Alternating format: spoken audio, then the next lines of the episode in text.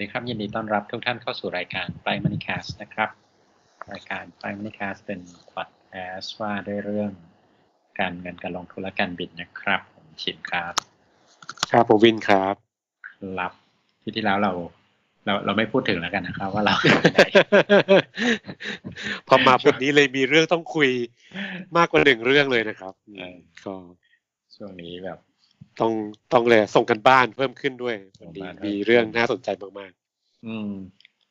อ่าซึ่งซึ่งซึ่งก็เพิ่งจะมีวันนี้แหละครับๆต้องบอกก่อนว่าคือวันนี้มันมีข่าวมาสองข่าว ถ้าเป็นคนส่วนใหญ่เนี่ยจะจะพูดจะรู้ข่าวเรื่องลอตเตอรี่ก่อนอ่าอ่าแต่ว่าถ้าถ้าเป็นบริหารกองทุนอย่างที่ผมทำเนี่ย จะรู้ข่าวเรื่องรัฐมนตรีคลังก่อน เพราะว่ามันส่งไลน์กันตั้งแต่ช่วงเที่ยงเที่ยงๆแล้วนะครับ ก็คือก่อน ก่อนกองสลากออกลอตเตอรี่อะไรอย่างเงี้ยนะครับก็พวกเราก็เลยจะรู้ข่าวรัฐมนตรีคลังก่อน แล้วก็มาเจอลอตเตอรี่อีกก็เลยเออวันนี้ก็เป็นแปลกดีมีสองข่าวเซอร์ไพรส์ช็อกวงการมาพร้อม ๆกันนะครับอะเดี๋ยวให้ให้สินเล่าเรื่องลอตเตอรี่ก่อนมันมันก็น่าคิดเว้ยทำไมเลขแบบประหลาดที่ออกมาได้อะช่วยช่วยเล่านิดหนึ่งครับเอาอย่างนี้เอาเอาเอาก่อนวันนี้เนี่ยเราอัดกันวันที่หนึ่งอ่า กันยายนนะครับสองพันห้าร้อยหกสิบสามก็มีเป็นวันวันหยุดโลกวันหนึ่ง เพราะว่าวันที่หนึ่งและวันที่สิบหกของทุกเดือนเนี่ย พวกกิจกรรมทางเศรษฐกิจหลาย ๆ อย่างก็จะค่อนข้างเงียบๆอย่างเงี้ย เช่นตลาดเองก็ตามตลาดหุ้นนะนะวนลงวนลุ้นอะไรจะหายวันวันหวยออก อืมอืมแล้วเสร็จแล้วปกติเนี่ยเขาจะหมุนสลากกัน แล้วรางวัลท้ายสุดคือรางวัลเลขรางวัลที่หนึ่งเนี่ย จะออกสุดท้ายเลย มันจะออกตอนประมาณก่อนสี่โมงนิดหนึ่งอ่าประมาณสี่โมงอะว่าดีกว่าโอ้แล้วพอสี่โมงปุ๊บเนี่ยไทม์ไลน์ทุกไทม์ไลน์ก็ส่งเมสเซจทุกเมสเซจก็จะเพื่อนก็จะกระหน่ำส่งมาก เพราะว่ารางวัลที่หนึ่งออกเลขเก้าเก้าเก้าเก้าเก้าเจ็ดอืมเอาต้องบอกว่า โอกาสเป็นไปได้เนี่ย มันมันหนึ่งในล้านอยู่แล้ว เพราะมันเป็นเลขเลขหกตัวนะครับเออเลขทุกเลขมันโอกาสเท่าเท่ากันที่จะออกคือหนึ่งในล้านไม่ว่าจะหนึ่งสองสามสี่ห้าหกหรือเก้าเก้าเก้าเก้าเก้าเก้าก็ตาม อืมแต่ว่ามันก็น่าคิดนะตรงที่เลขมันมันเรียงกันเกิน อืม อ่า เลขมันแบบดูเกินไปนิดนึงไหม ใครจะคิดว่าเลขออกแบบนี้ เห็นแล้วยังอึ้งอืมคือจริงยิ่งยิ่งไปก่อนนั้นจริงๆเนี่ยเลขเลขท้ายสองตัวก็เก้าแปดด้วยนะ ใช่สุดไปเลยเก้าแปดด้วยเออโอ้โห มันแบบ มันดันเป็นเลขติดกันด้วยจริงๆจริงๆเมื่องวดสักสองสามงวดก่อนหน้านี้ก็เป็นเลข เลขติดกันแบบนี้นะเก้าหนึ่งกับเก้าสองผมจำไม่ได้ละเออเอออ่ามีอยู่งวดที่แล้วเนี่ยหนึ่งหนึ่งกับแปดแปดอ่า อ่าแต่เลขก็ค่อนข้างประหลาดเป็นเลขประหลาดเหมือนกันเออครับเลขเลขเบิ้ลเนี่ยออกบ่อย เอาจริงอืๆมนะอืมอืมเออถ้าสมมุติว่าจะเล่นเลขท้ายหรือเล่นอะสมมติแทงหวยใต้ดินนะแทงเลขเบิ้ลอะสิบตัวโอกาสอืมแล้วก็ตามไปเรื่อยๆเนี่ยโอกาสกำไรมีนะผมไม่เคยคิดเหมือนกันแต่ผมเห็นมันออกบ่อยจนแบบเออเพราะถ้าแทงถ้าแทงเลขเดียวเนี่ย โอกาสมันหนึ่งในร้อยเออเออ ซึ่งแล้วเจ้ามือจ่ายหกสิบาทอะไรเงี้ยอะหนึ่งเออแทงเออแทงบาทได้หกสิบซึ่งซึ่งคิดยังไงก็แพ้เออก่อนชนะแน่นอน เพราะว่าเอออ่า โอกาสถูกเนี่ยมันหนึ่งในร้อยแต่ว่าเขาจ่ายเขาจ่ายหนึ่งในหกสิบเออแต่ว่าถ้าแทงเลขเบิ้ลเนี่ยหนึ่งในสิบเนี่ย แต่ช n น e ในการออกเนี่ยมันค่อนข้างสูงไปดูย้อนดูก็ได้คุณก็แทงไปศูนย์ศูนย์หนึ่งหนึ่งสองสองสามสามสี่สี่ห้าห้าหกหกเจ็ดเจ็ดแปดแปดเก้าเก้าอะแทงแค่เนี้ย อืม เออแต่ต้องตาม นะ เพราะว่ามันไม่ได้ออกทุกงวด ผมว่าโอกาสโอกาสมี เห็นเห็นมีเพจหนึ่งเขาคำนวณใช่ไหมสินว่า โอกาสการเกิดขึ้นแบบนี้เป็นหนึ่งในกี่ปีนะใช่คืออย่างนี้เขาคำนวณว่าเขาคำนวณว่าเขาก็บอกว่าไอ้โอกาสมันจะออกได้ยังไงเก้าเก้าเก้าเก้าเก้าเจ็ดเนี่ย มันก็คือหนึ่งอืมในล้านแหละจริงๆแล้ว แต่ว่าอืมเขาก็ไปคำนวณต่อว่าเพจอ่าอ่าให้ให้เครดิตหน่อย เพจชื่อคณิตศาสตร์อย่างที่ควรจะเป็นนะครับปกติเขาจะเป็นโจทย์คณิตศาสตร์เป็นโจทย์อะไรเงี้ย คือไม่ใช่โจทย์หรอกเป็นเป็นเรื่องเรื่องน่าสนใจเกี่ยวกับเรื่องพวกคณิตศาสตร์หรือเรื่องสถิติเออเขาก็ไปคำนวณว่า ถามว่าแล้วถ้ามันออกซ้ำกันห้าเลขเนี่ย คือหมายถึงว่ามีเลขซ้ำกันห้าตัวในชุดจากหกตัวเนี่ยเออความเป็นไปได้มันเป็นเท่าไหร่ ซึ่งเขาก็คำนวณออกมา บอกว่ามันคือห้าร้อยสี่สิบในหนึ่งล้าน คือห้าสิบสี่ในแสนอืมเอ่อ โอกาสคือหนึ่งต่อเนี่ยศูนย์จุดศูนย์ศูนย์ศูนย์ห้าสี่อ่าอืมก็คือห้าสิบสี่ในในแสนอ่าแต่อันนี้คือคือออกซ้ำกันห้าเลขไม่เรียงตำแหน่งนะอืมหมายถึงว่ามันอาจจะห้าเลขตรงไหนก็ได้ อันนี้อ่าเขาก็ไปคำนวณต่อว่า หมายถึงว่าอ่าอาจจะเป็นเก้าเจ็ดเออพอเก้าสี่สี่ตัวเอออ่า อาจจะมีมีเวมีมีเลขที่ไม่ไม่ใช่ไปอยู่ตรงกลางอะไรเงี้ยอ่าอ่าทีนี้เนื่องจากว่าเผอิญงวดนี้เนี่ย เลขเก้าห้าตัวเนี่ยมันเรียงกันด้วยคือหมายถึงว่ามันอยู่ติดกันตำแหน่งติดกัน เพราะฉะนั้นมันโอกาสเกิดได้สองแบบก็คือ ถ้าไม่ห้าตัวแรกเหมือนกัน แล้วตัวสุดท้ายเป็นตัวอื่น ก็ตัวตัวแรกเป็นตัวอื่นและห้าตัวท้ายเป็นเป็นเลขเดียวกันอ่าเขาก็ไปทับโอกาส โอกาสที่เกิดเนี่ยมัน น้อยขึ้นไปอีกก็คือ คือสิบแปดสิบแปดจากหนึ่งแสนจากเมื่อกี้นี้ห้าห้าสิบสี่เออแล้วเขาก็ไปคิดว่างวดปีหนึ่งเนี่ยออก กี่งวดนะยี่สิยี่บสิบสี่สี่งวดอะเออยี่สิบสี่งวด คือเดือนละสองงวด เพราะฉะนั้นเนี่ยมันคือหนึ่งหนึ่งในห้าพันห้าร้อยห้าสิบหกงวดอืมคิดเป็นปี คิดเป็นปีคือหนึ่งในสองร้อยสามสิบปีสองร้อยสามสิบสองปีเออจะมีโอกาสนี้สักหนึ่งครั้ง เอออืมเทียบกับเลยนะดาวหางคันเล่อะไรเจ็ดสิบหกปีเออต้องวนสามรอบอะไรก็สุดยอด โอกาสนี้ผมเลยต้องย้อนไปดูเลยนะ ปกติก็ไม่เคยดู คือไปไปดูวิดีโอว่า เดี๋ยวเนี้ยเขาออกสลากกันใช้วิธีไหน เพราะว่าอืมกองสลากเนี่ยเปลี่ยนวิธีหลายครั้ง เพราะว่าอืมเพื่อความโปร่งใสเพื่อไม่ให้อะไรเงี้ย ใช้อุปกรณ์ใสถ้าใครเคยดู แล้วก็จะมีเหมือนกรรมการที่จับฉลากมาเป็นเอกชนบ้างเป็นเจ้าหน้าที่รัฐที่มีตำแหน่งหน้าที่ ก็ไม่ถึงกับใหญ่โตมากขนาดนั้น แต่ก็โอเคอะมีตำแหน่งหน้าที่ทางราชการ อืมอ่ามาเป็นคนจับฉลากมาเป็นคนอยู่ยืนตำแหน่งต่างๆ มาเป็นกรรมการออกอะไรเงี้ยฮะ อืมอ่าแล้วก็แล้วก็ ใช้ถังหรือใช้ใช้ตัวตัวหมุนตัวอะไรที่มันเป็นวัสดุโปร่งใส แล้วก็ไม่ใช่ให้เลือกเมื่อก่อนเนี้ย เมื่อก่อนเนี้ยเขาจะเคยเห็นมันเป็นเคยเห็นนะเป็นกระชอนช้อน อืมอ่าเป็นกระชอนใสคือคือเขาก็ทำไอ้ข้างบนเนี่ยเป็นทึบแสง แล้วก็อืมแล้วก็เป็นใสอยู่ข้างล่างแล้วก็ใช้ช้อนเอา เดี๋ยวนี้อืมเนี่ย มันเป็นคล้ายๆเขาเรียกอะไรอะ เหมือนรูเล็ตก็ได้หมุนอ่าหมุนแล้วก็ แล้วก็คนที่ทำหน้าที่เลือกลูกบอลเนี่ย เหมือนแค่ ดึง ดึงสลักออกให้ให้ลูกบอลมันไหล มันก็จะไหลลงมาได้ลูกเดียว เขาก็จะไม่มีสิทธิ์ว่าจะแบบให้ลูกนั้นไหลลูกนี้ไหลออกมาอืมเพราะฉะนั้นมันมันเขาดึงเนี่ยถ้าจังหวะลูกไหนอยู่ล่างมันก็จะอาจจะลงลูกนั้นพอดี อืม คือคือไม่มีสิทธิ์ไปจับ คือเพราะว่าเพราะว่าเมื่อในอดีตเนี่ย มันมีเคยมีคดีล็อกเลขอื ปีมเนี่ยสี่สี่อันนี้เป็นคดีจริง ๆ ที่ที่มีการฟ้องมีการอะไรนี่จริงๆใครยุคเก่าน่าจะอาจจะอาจจะเคยติดตามข่าวอืมคือปีเอ่อรางวัลที่หนึ่งของงวดวันที่ เดี๋ยวนะผมจำงวดไม่ได้ละหนึ่งมิถุนาสองห้าสี่สี่อืมฮึประมาณเกือบเกือบยี่สิบปีแล้วล่ะสิบเก้าปีที่แล้วรางวัลที่หนึ่งเนี่ยคือออกหนึ่งหนึ่งสามสามหนึ่งหนึ่ง โอ้โหเลขไม่สุธดรอะรมดาเหมือนกันนะเออเลขไม่ธรรมดาเหมือนกันอ่าอืมปัญหาเนี่ยก็คือเลขหลักสุดท้ายเนี่ย คือคือประเด็นเนี่ยมันอยู่ที่สองหลักสุดท้าย ซึ่งซึ่งหนึ่งหนึ่งเขาเขาจะล็อกทุกตัวเปล่าไม่รู้ล่ะแต่ว่าอ่าที่เขาแทงกันเยอะๆก็คือ พวกเลขท้ายสองตัวสามตัวอ่าอ่าไอ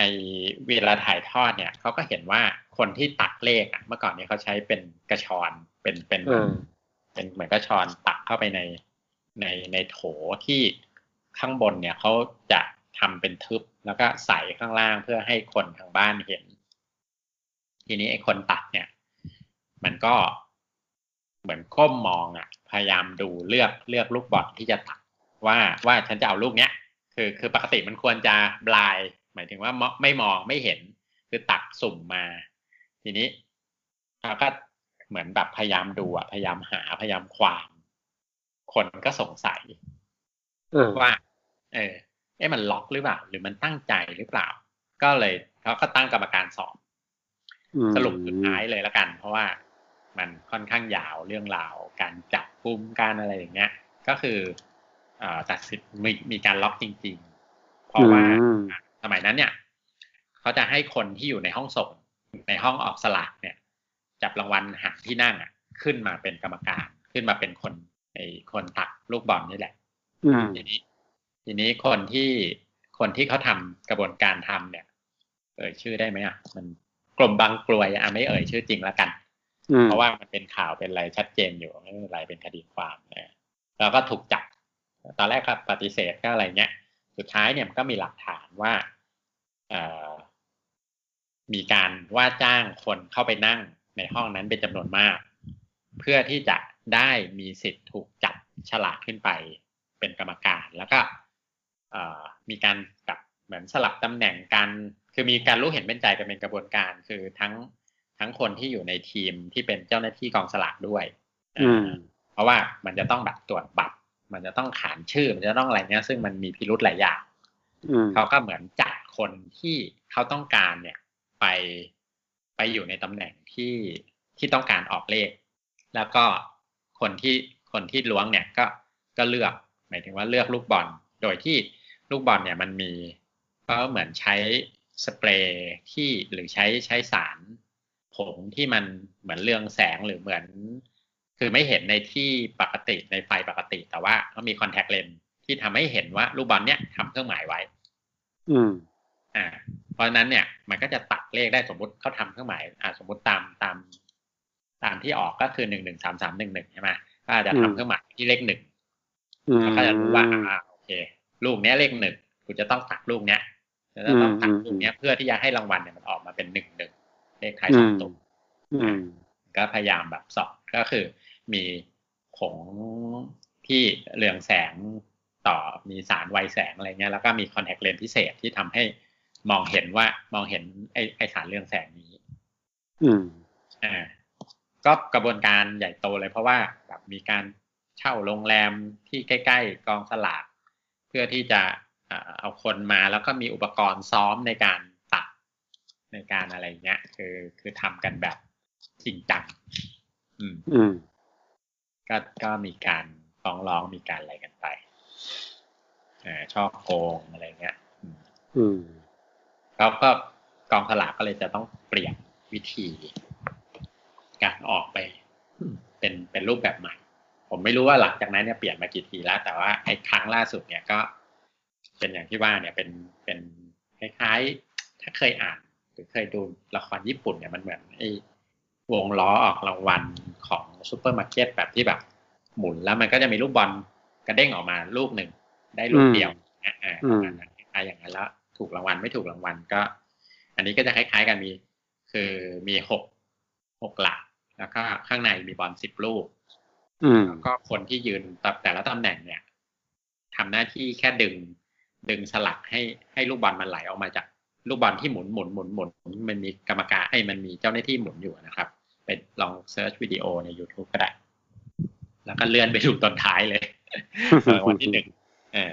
ก็คือมันก็จะมีลูกบอลออกมา หลักละลูกเสร็จแล้วเขาเอาไอ้หกหกลูกหกหลักเนี่ย เอามารวมกันอีกทีหนึ่งเพื่อที่จะไม่ใช่ไม่ใช่ตำแหน่งไหนอยู่หลักไหนละ เอาไอ้หกหลักซึ่งออกมาจากหกหกตำแหน่งเนี่ยมารวมกันอีกทีหนึ่งแล้วมาใส่อีกรอบหนึ่งแล้วก็มาเหมือนสลับหลักอีกทีหนึ่งอืมอืมซึ่งซึ่งแปลว่า ซึ่งอย่างอย่างงวดเนี้ยแปลว่า ไอ้ที่ออกมาจากหกวงเนี่ย มันต้องมีเก้าออกมาห้าลูกเลย แล้วมีเจ็ดลูกเดียว แต่ว่าตำแหน่งมันมาถูกสลับทีหลัง ซึ่งมันจะเรียกสลับหรือไม่สลับไม่รู้หลักเขาเขากำหนดไอ้เดี๋ยวดิเราจะว่าเขาไอ้นี่ก็ไม่ได้เนาะอันนี้เป็นงวดงวดปัจจุบันซึ่งซึ่งไม่ได้มีการกล่าวหาอะไรว่าใช่ไหมว่ามีการล็อก เออก็เอาว่าเอาเป็นว่าเอาเป็นว่า เอาเป็นว่า ลองไปดูวิธีการแล้วกันเออก็ได้ลองไปดูวิธีการแล้วแต่กันก็คือแต่เลขเลขมันแปลกดีอืมเออเลขมันแบบอ่า โดยบังเอิญมีเลขเก้าออกมาถึงห้าห้าลูก แล้วก็มีเลขอื่นคือเลขเจ็ดออกมาลูกหนึ่งแล้วก็ตำแหน่งก็ไปลงตรงนั้นพอดีเออนะครับมาจะชวนคุยเรื่องรัฐมนตรีคลังคุยเรื่องหวยซะยาวก็เอ่อวันนี้ก็ข่าวอีกช็อกก็คือเรื่องเปลี่ยนเอ้ยไม่ใช่ ท่านรัฐมนตรีคลังคุณปรีดีดาวฉายลาออกนะครับ ท่านหลายคนที่ติดตามก็จะทราบว่าท่านก็เป็นในแบงก์อยู่กสิกรไทย เป็นนายกสมาคมธนาคารไทย แล้วก็อ่าถูกขอร้องจากนายกเนี่ยให้มาเป็นรัฐมนตรีคลังโควต้านายกนายกประยุทธ์นะครับ ก็เอิ่มอยู่เพิ่มางได้ต้นยี่สิบเดืกอนว่าวันใช่ไหมเออใช่ใช่ยี่สิบกว่าวันยี่สิบห้าวันประมาณเนี้ยครับ แล้วก็ยื่นใบลาออก ซึ่งก็ถือว่าสั้นมากนะครับ มีสถิติเพราะว่ามีคนสั้นกว่านี้คือสี่วันอะไรเงี้ยแต่ก็นี่ก็ก็ถือว่าสั้นแล้วสำหรับเรา ข่าวก็บอกว่าที่ออกครั้งนี้เนี่ยก็เพราะว่ามีการขัดแย้งเรื่องการแต่งตั้ง ผู้บริหารรับอธิบดีของกระทรวงการคลัง แต่ว่ามติครมวันนี้ก็แต่งตั้งตามโผที่คุณปรีดีอะเป็นคนวางเอาไว้ แต่ก็เหล่าอยู่ดี ก็เข้าใจว่าคงมีเรื่องอื่นลึกๆที่เราก็ไม่ทราบนะครับนี่ก็มีก็ คือการหล่าครั้งนี้มันก็ทำให้หลายคนเนี่ยค่อนข้างไม่สบายใจ เพราะเป็นการเรียกว่าเปลี่ยนขุนพลในช่วง ซึ่งเรากำลังมีวิกฤตเศรษฐกิจที่ค่อนข้างหนักหน่วงนะก็เรื่องโควิด ที่เรามีคนตกงานเยอะเรายังไม่ฟื้นเลยจะฟื้นเมื่อไหร่ก็ไม่รู้นะครับเพราะฉะนั้นการเปลี่ยนตัวรัฐมนตรีคลังในวันที่เราต้องการคนมาฟื้นฟูเศรษฐกิจเนี่ยมันเป็นเรื่องค่อนข้างค่อนข้างใหญ่แล้วก็ทำให้อ่อหลายคนกังวลตลาดหุ้นก็ตก คือตอนเช้าก็บวกอยู่ดีๆ ก็พอข่าวนี้ออกมาก็ตกสิบจุดอะไรเงี้ยนะ แต่ก็ผมยังว่าตลาดหุ้นตกน้อยไปนะ คือจริงแล้วก็มีมีเสียงแสดงความกังวลเยอะมากนะครับ แล้วก็คิดว่าถ้าดูทรงแล้วเอ่อเดี๋ยวรอดูว่าเป็นยังไง เพราะว่าตลาดรายการในตลาดหุ้นยุโรปก็ก็ติดลบไปเยอะก็เดี๋ยววันลุกขึ้นก็จะไม่รู้ว่าจะลามบ้านเราหรือเปล่านะครับ มันก็มีมันก็มีพอดีว่า เช้าวันนี้เองเนี่ย ผมก็ได้อ่านบทสัมภาษณ์อาจารย์รังสรรค์ธนพรพันธ์ซึ่งท่านก็เป็นอาจารย์ที่ผมเคารพมากๆครับท่านก็ท่านพูดไม่ดีว่า เนี่ยใครมาบริหารเศรษฐกิจในช่วงเนี้ย ถือว่าสวยถ้าใช้คำค่อนข้างแรงถือว่าสวยคือมันยากนะครับใครทำก็ยากใช้เวลาอย่างน้อยสามปีห้าปีกว่าจะฟื้นได้ไปเหมือนเดิมนะครับนั่นก็เรื่องหนึ่งแล้วท่านก็บอกว่า พอเทียบกับรัฐบาลยุค ทหารเป็นนายกอย่างชพลสฤษดิ์หรือว่าพลเอกเปรม หรือแม้กระทั่งพลเอกชาติชายอะไรอย่างเงี้ยนะคือรัฐบาลยุคนั้นเนี่ย อาจจะมีความแบบความกึ่งกึ่งๆรูปอำนาจ พอสมควรไม่ค่อยเป็นประชาธิปไตยเท่าไหร่อะไรอย่างเงี้ยนะครับ แต่ว่าแต่ว่ายุค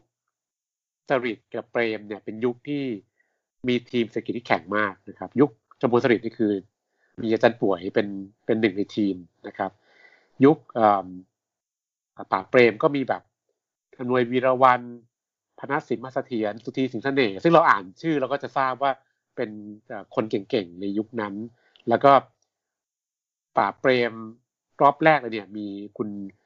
บุญชูรัตนเสถียรเป็นรองนายกคุมทีมเศรษฐกิจ ซึ่งก็ได้รับการยกย่องว่าเป็นเป็นซาเศรษฐกิจคนหนึ่งก็เก่งมากเนี่ย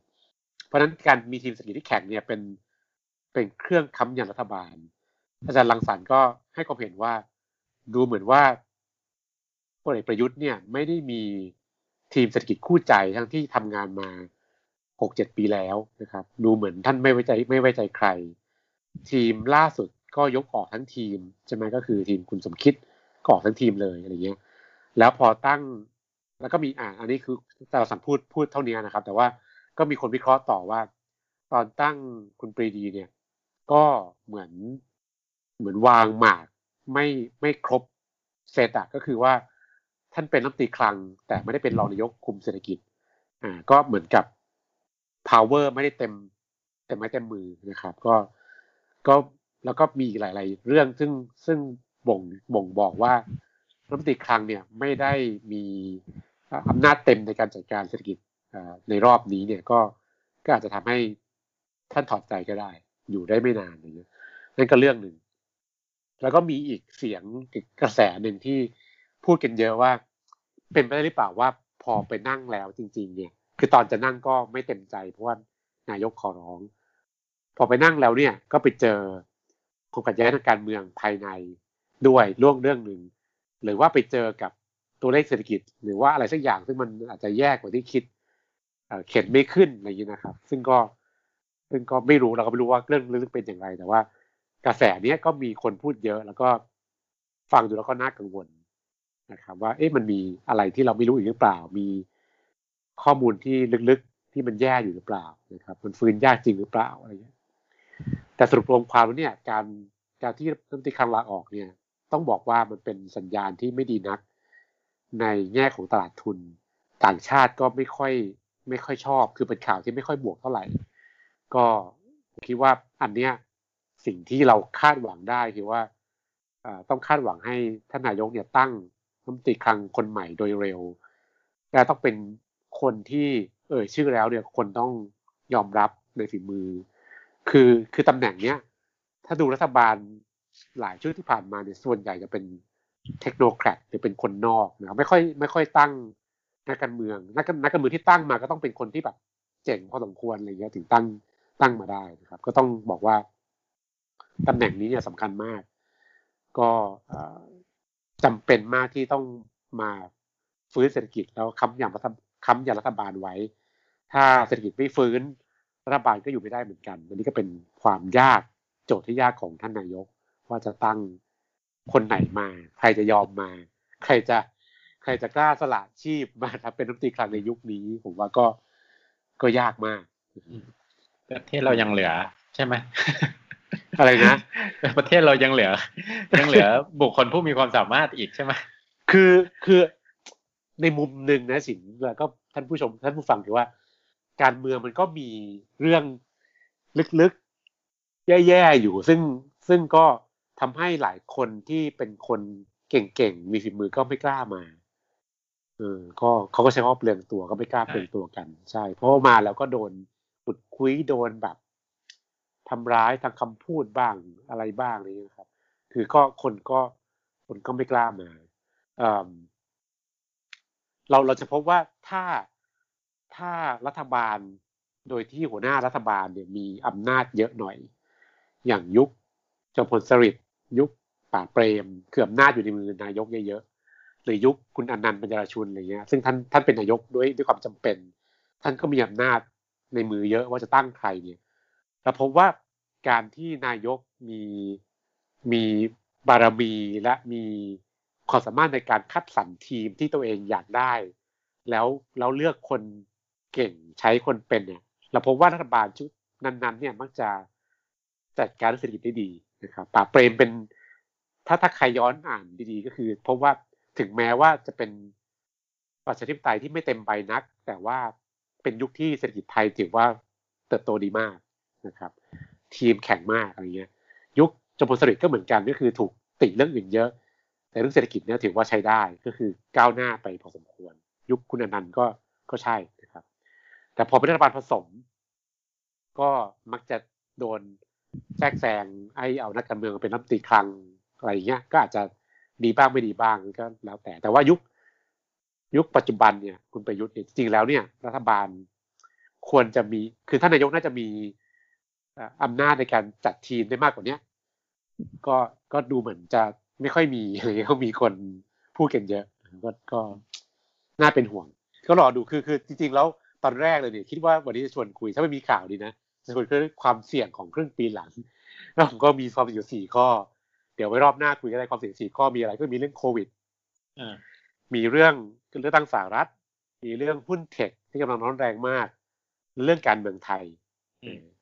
ซึ่งตอนแรกจะคุยเรื่องการเมืองไทยเพราะว่ามันก็มีเรื่องการประท้วงเรื่องอะไรอย่างเงี้ย แต่ว่าวันเนี้ยการเราออกของรัฐมนตรีคลังก็ถือว่าเป็นหนึ่งความหนึ่งในความเสี่ยงข้อที่สี่คือเรื่องความเรื่องการเมืองเหมือนกันก็เพราะว่ามันก็สั่นคลอนกับรัฐบาล แล้วก็ อีกเรื่องหนึ่งที่ต้องพูดก็คือว่า ตอนตอนปรับคอรมอรอบที่ล่าสุดเนี่ย นักลงทุนจำนวนมากมีความหวังว่ารัฐบาลจะออกมาตรการฟื้นฟูเศรษฐกิจระลอกใหม่ออกมา หลังจากไอ้ห้าพันบาทเป็นเสร็จไปแล้วนะครับ ก็น่าจะมีระลอบใหม่ออกมา ก็ พอเปลี่ยนรัฐมนตรีคลังปุ๊บคราวนี้ก็อาจจะชะงักไปได้ได้เหมือนกัน ก็ก็เป็นเรื่องน่าเป็นห่วงอีกเรื่องหนึ่งนะครับ มีนึกถึงมีคำถามทางบ้านครับถามว่าปีเนี้ยหรือตั้งแต่ที่เราเผชิญวิกฤตมาเนี่ย สินทรัพย์ไหน มันยังไปได้บ้างหรือได้กำไรบ้างอย่างอย่างของกองทุนที่ที่บริหารเนี่ย year to date ตอนนี้ตอนนี้หมดสิ้นเดือนสิงหาละผ่านไปแปดเดือนเนี่ยตั้งแต่ต้นปีเนี่ย year to date ตอนเนี้ย อะไรรอดไม่รอดอ่าก็อาทองคำรอดหนึ่งอ่าแน่นอนเบอร์หนึ่งคือทองคำนะครับ ก็ขึ้นมาเยอะมากนะครับ เบอร์ลองรองมาคือหุ้นโลกนะครับ อย่างกองทุนที่เป็นหุ้นแบบที่ มีหุ้นเทคเยอะหน่อยอย่าง principal JPP อะไรก็ขึ้นมาสามสิบกว่าเปอร์เซ็นต์อะไรอย่างเงี้ยนะครับ year to date ก็แล้วก็กองทุนหุ้นโลกส่วนใหญ่ก็จะขึ้นมาเยอะนะครับมีตราสารหนี้บวกนิดหน่อยก็ที่เหลือก็ติดลบแหละ ก็เป็นพวกแบบหุ้นไทยใช่ติดลบแน่นอนอ่าหุ้นไทยติดลบเยอะหน่อยอกองที่เกี่ยวกับอสังหาอย่าง iProp ก็ติดลบน้อยหุ้นไทย ก็ก็ถือว่าฟื้น พอดีมีสิงคโปร์ช่วยไว้อะไรอย่างเงี้ยครับก็ประมาณนี้มันก็ก็นั่นแหละ ทองคำกับหุ้นโลกจะเป็นพระเอกในปีนี้ อืม ช่วงนี้การเมืองสหรัฐก็กำลังดูเดือดใช่ ก็ก็เกิดสั้นๆก่อนเดี๋ยวรอบหน้าคุยก็ได้ก็คือว่าเอ่อตอนเนี้ยไปได้คะแนนนำอยู่ แต่ว่าประมาทไม่ได้ เพราะว่า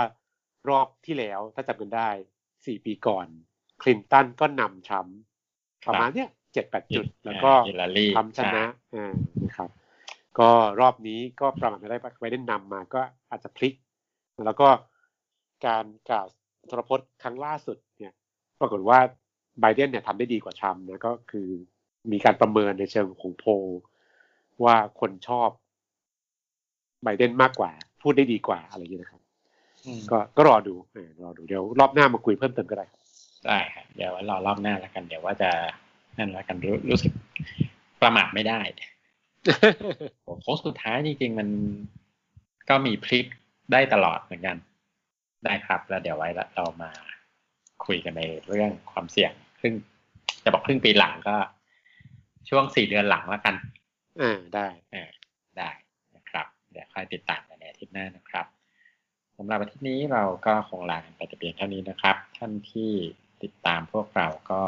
ฟังได้ทางแอปพอดแคสต์ที่ท่านใช้นะครับ ไม่ว่าจะเป็นฝั่ง iOS หรือ Android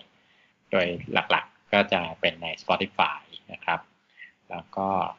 ใน YouTube ก็ยังอัพวิดีโออยู่นะครับ ถ้ามาพูดคุยก็ในเพจ Facebook นะครับ b l i n Medicast หรือใน Twitter นะครับ b l i n d Medicast สำหรับที่นี้ก็ขอลาไปแต่เพียงเท่านี้นะครับ สวัสดีครับ สวัสดีครับ